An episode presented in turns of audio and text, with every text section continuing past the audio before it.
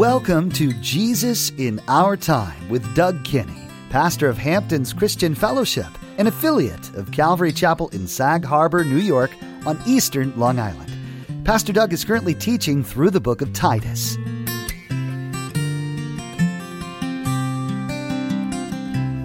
There are those who are among us who believe they are not worthy. We offer you the word of life.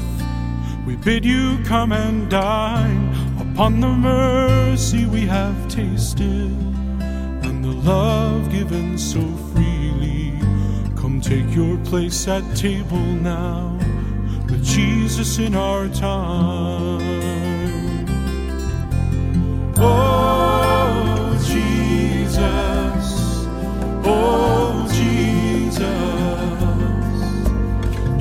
Jesus in our time. One of the things that qualifies as good deeds is your changed behavior. Uh, Not so much good behavior, your changed behavior. You become a Christian, and now you're living for the Lord, and your very nature is changed. You're a new creation. 2 Corinthians 5, what is the verse? 21. Uh, if anyone is in Christ, they are a new creation. Behold, the old things have passed away, all things are new. You're likely familiar with the metamorphosis a caterpillar goes through in becoming a butterfly. As it emerges from its cocoon, it genuinely has become a new creation. The way it functioned as a caterpillar is completely different than its purpose as a butterfly. You ever think of yourself as being transformed from a caterpillar to a butterfly? Pastor Doug mentions today that when you're living for Christ, you become uniquely geared toward the things of God and you are altered from what you were before. Now, here's Pastor Doug in Ephesians chapter 2 as he continues his message Closing Thoughts.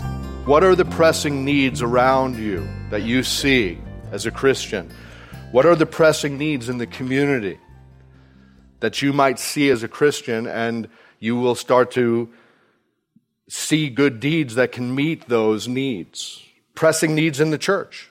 I think that's one of the ways the Lord guides us as we just see what those pressing needs are in the lives around us. I mean, look around our congregation. I think it can start right here in the congregation. What are the pressing needs that we have? And what are those good deeds that you can do to help someone to meet the pressing need?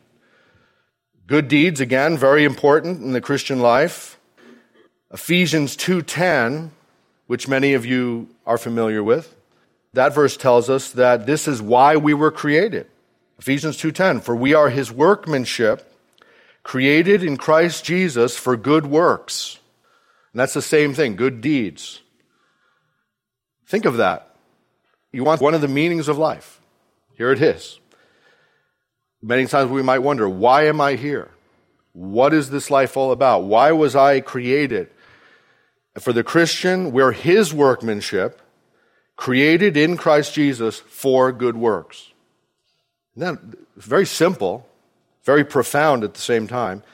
Because then he says, which God prepared beforehand so that we would walk in them. God has prepared beforehand these good deeds that you're to do. That's one of the keys, I think, finding you have to find what has God prepared beforehand for you to do. That's one of the reasons prayer is very important, because that's where you're going to hear from the Lord. Prayer is not just us speaking to the Lord. The Lord will speak to you and he'll impart to you, he'll, he'll show you, he'll guide you what it is he wants you to do. And he's not finished with you yet. You may have done things already, praise God for the things you've already done, but what are those things He's prepared beforehand that we would simply walk in them. By the way, prayer meeting Wednesday, and that's a way that you can find this out in the prayer meeting. I, I'm amazed how many times God has spoken to me in a prayer meeting about something I was supposed to do.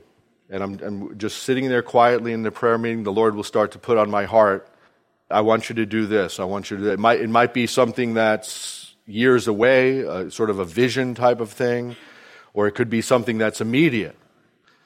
Go and call this person, reach out to that person, go and do this, whatever it may be. I think one of the ways we discover what he's planned is just step out in faith. Don't be afraid to fail in the thing that He's called you. And He'll, he'll start to guide you in the thing. Even as we fail in something, He'll, I think, as we just step out in faith in something we may think He's called us to do, He'll start to fine tune what we're to do. I remember years ago, we were thinking about radio station and we couldn't have one at that time. But we just started to put these little one minute messages on WLNG. But I think through that, you know, as you're faithful with little, the Lord gives you more. So here we were just being faithful, putting a little one minute message on WLNG. We were paying them like $600 a month for a one minute message, five days a week. And uh, then the Lord redirected us, and we started to have uh, our own radio station. So the Lord will show you, He'll guide you. It's interesting that this phrase, good deeds, is mentioned in Titus six times.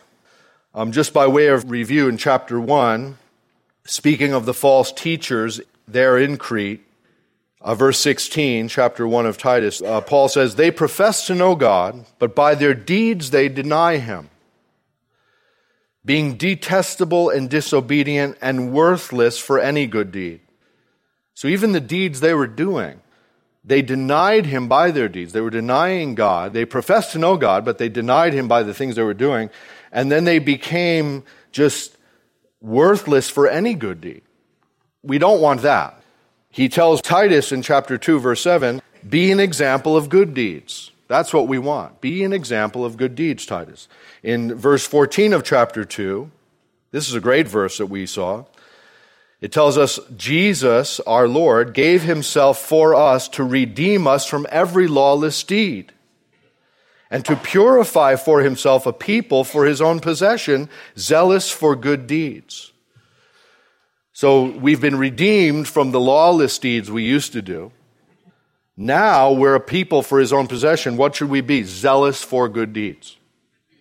No longer doing the evil deeds we used to do, lawless deeds, but zealous for good deeds. I think that verse speaks of our good behavior. One of the things that qualifies as good deeds is your changed behavior. Not so much good behavior, your changed behavior. You become a Christian, and now you're living for the Lord. And your very nature is changed. You're a new creation. 2 Corinthians 5, what is the verse? 21. Uh, if anyone is in Christ, they are a new creation. Behold, the old things have passed away. All things are new. So, in that newness and in that new creation, you're changed in your way of life. And that, I think, is part of this idea of the good deeds you're doing. The deeds are how we're living our life. But then it is specific things we're to do. Titus 3:1, if you jump up to if you're in Titus 3, if you've got your Bible open, that's a really good deed. Um, we're to be ready for every good deed. Titus 3:1, ready for every good deed. So it's not just our behavior, but what are we doing? We're we're living our life and a good deed comes along. We're ready for every good deed. Something comes along your way and you you ever have that happen you're just going through your life, you're working and you get this opportunity and you know, I, I should probably help that person. I should do this for that person. But I'm very busy. And there's times where we don't do it. There's those sins of omission. We should have helped, but we didn't. But be ready for every good deed. The Lord, this week, I guarantee it, if you're asking Him, the Lord's going to put opportunities in your path. Be ready for those good deeds to just seize on them and do them. And then verse 8, we're to be careful to engage in good deeds. And verse 14, good deeds here in this last verse uh, to meet pressing needs. What are the good deeds he has for you? Remember, the good deeds don't save us, they do not save us. Look at verse 5 again. Titus 3 5. How are we saved? He saved us not on the basis of deeds which we have done in righteousness. But they're very important. Ephesians 2, right before that other verse I quoted, Ephesians 2, 8, and 9, you know these verses. For by grace you have been saved through faith, not of yourselves. It's the gift of God, not as a result of works, so that no one may boast. You know, in heaven, we're not going to be boasting in our deeds. We're going to be boasting in the Lord's deed. We're going to be saying, Worthy is the Lamb who was slain. That's why we're here. And we're to be trusting in His finished work for our salvation. One of the dangers as we look at deeds is we can start to think that's how we're saved. No, you're saved by faith in Christ, what He did, not your own works. On the other hand, what does James tell us? James 2, verse 14. You could turn there. This is a long one if you want to turn there. James 2:14 tells us that our good deeds express our faith. You ever read this portion? James now gives us the other side of this. He says, "What use is it, my brethren and my sistren?" Remember, brethren means brothers and sisters. If someone says he has faith, but he has no works, what, what use is it if you say you have faith, but you have no works? Can that faith save him? If a brother or sister is without clothing and in need of daily food, and one of you says to them, Go in peace and be warmed and be filled, and yet you do not give them what is necessary for their body, what use is that? Even so, faith, if it has no works, is dead, being by itself. But someone may well say, You have faith and I have works. Show me your faith without the works, and I will show you my faith by my works. You believe that God is one. You do well. The demons also believe and shudder. But are you willing to recognize, you foolish fellow or person, that faith without works is useless? Was not Abraham our father justified by works when he offered up Isaac his son on the altar? And you see that faith was working with his works, and as a result of the works, faith was perfected. And the scripture was fulfilled, which says, And Abraham believed God, and it was reckoned to him as righteousness. And he was called the friend of God. You see that a man is justified by works and not by faith alone. In the same way, was not Rahab the harlot also justified by works when she received the messengers and sent them out by another way? For just as the body without the spirit is dead, so also faith without works is dead. So James gives us this other side of the coin in a sense. James is not saying, as many sometimes misunderstand, and they might point to this and say, see, we're saved by works. No, he's saying that the faith that saves us will not be alone. We're saved by faith alone in Christ, but that faith is going to result in works. True saving faith is going to result in your works and in your good deeds. He reminds us, take care of those in need. If someone comes here in need and we just say, God bless you, brother, be on your way. What good is that? We need to help those that are in need. On the other hand, we have to remember we could also be helping those in need and never preach the gospel. We could be feeding and clothing a lot of churches are doing that today. They're feeding and they're clothing, but they, they forget to tell the person how to be saved. God forbid we clothe the person, we never tell them how to be clothed in righteousness, how to be clothed by the Lord. And so we need these things in our life. It's so important. Your faith resulting in works, faith without works is dead. And the good deeds will be rewarded. 1 Corinthians tells us that. 1 Corinthians 3:10, you can turn there too if you'd like. This is another long verse. Do you know that your good deeds will well good deeds uh, first of all they'll be judged, but they'll also be rewarded or unrewarded. 1 Corinthians 3:10. Paul saying, According to the grace of God which was given to me, like a wise master builder, I laid a foundation, and another is building on it. Each man must be careful how he builds on it. You know, here we are building on another man's foundation. Bill founded this church, Meg's great grandfather or grandfather, our children's great grandfather. And here I am building on Bill's foundation. Be careful how we build on the foundation. Someone else laid the foundation. He says, No other foundation is laid except for one, it's Christ. No man can lay a foundation other than the one which is laid, which is Christ. The church is built on Christ, he's saying. But if any man builds on the foundation with gold, silver, precious stones, wood, hay, straw, each man's work will become evident, for the day will show it, because it's to be revealed with fire, and the fire itself will test the quality of each man's work. If any man's work which he has built on it remains, he will receive a reward. If any man's work is burned up, he will suffer loss, but he himself will be saved, yet as through fire. In other words, he's saying there that Again, there it is saved by grace. A person is saved by grace. They could have nothing to show for it. Their works are completely burnt up. They didn't really have any works. They're still saved. Praise God for His grace. They've made it in. And the idea here is we want, you know, as he says, be careful. See, what, what does he say in Titus? Be careful to engage in good deeds. Be careful here how you build, what you do for the Lord, your good deeds, your works. You want it to be that gold, silver, precious stones. What would be burnt up in this fire? The wood, hay, and the straw. The wood, hay, and the stubble. Psh, burnt up. Each man's work will become evident. That's one of the reasons you want to find, going back to Ephesians 2 10, the things he prepared for you to do from the foundation.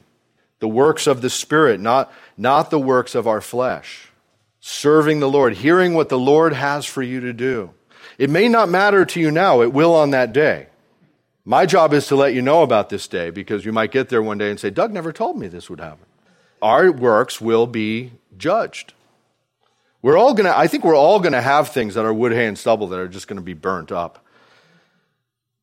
But we will be rewarded for those works we've done that will uh, survive this fire, whatever. You know, it's very mysterious what he's talking about here, this judgment of our works.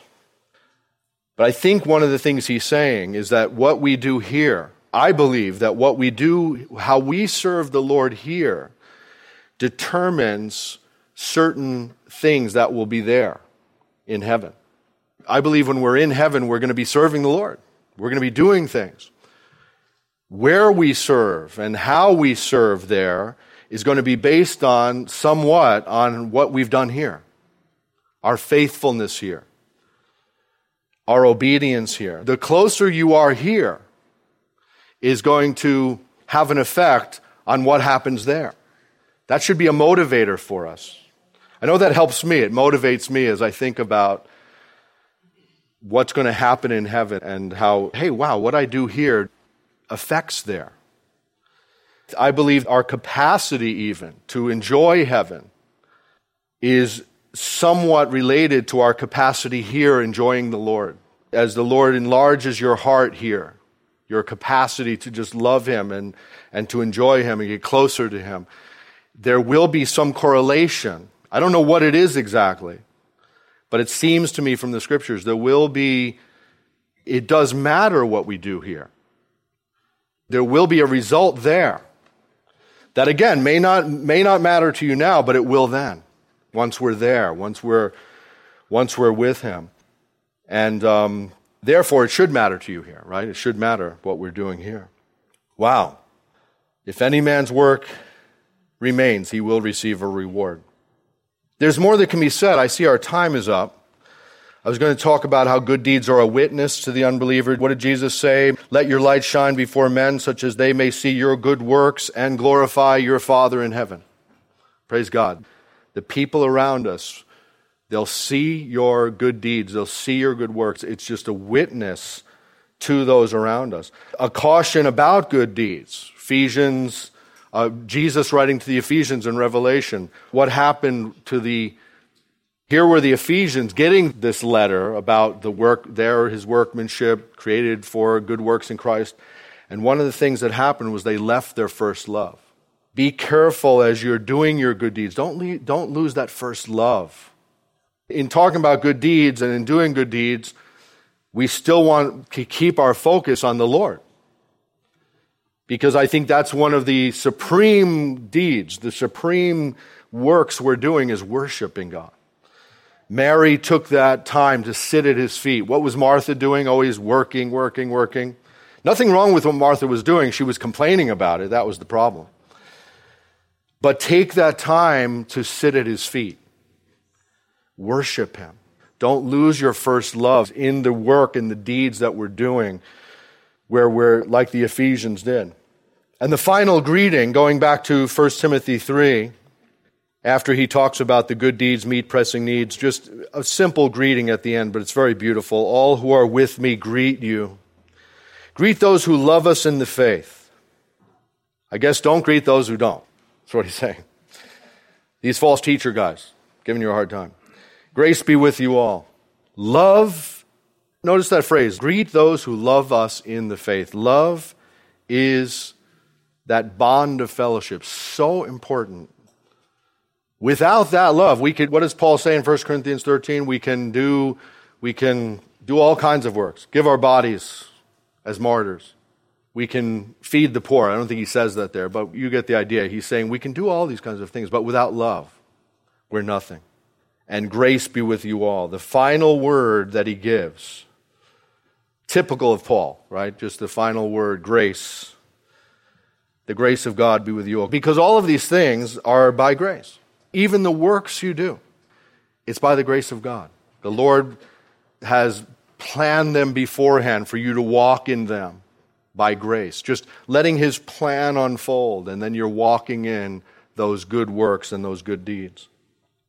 Hey, I think if we do this as a church, as we're really thinking about this, take this to heart, and if each one of us here is discovering what God has prepared beforehand, and then we just walk in that? It's going to be different for each one of us. That was another one of my warnings here. Sometimes the thing you're called to do, I'm not called to do. And we can start to get frustrated with that. Why isn't everyone called to do this thing that I've been called to do? It's going to be different for each one of us. But as we all find that and discover that, walk in that, oh, we're going to be so fruitful. You'll just have a fruitful year in the Lord.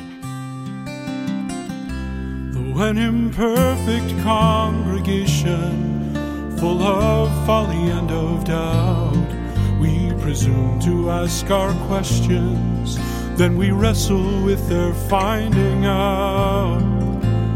Break the bread and pass the cup and try to bear each other up to live the mystery of Jesus in our time. Oh, Jesus, oh, Jesus, Jesus in our time.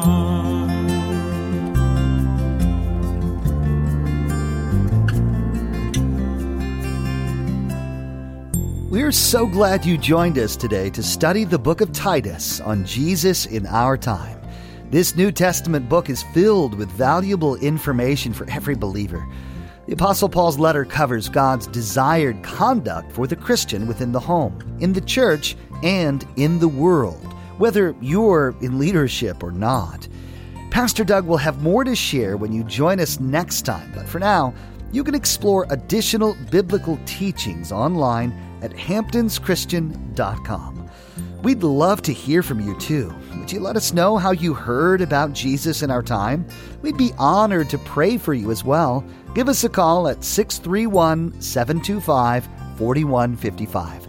Again, that's 631 725 4155. You can also connect with us on Facebook. Be sure to like and follow our page to get the latest information on all that's happening with Jesus in our time and Hampton's Christian Fellowship. You'll find a link at our website or just search for Hampton's Christian Fellowship. Would you like to join us for worship this weekend? We'd love to have you.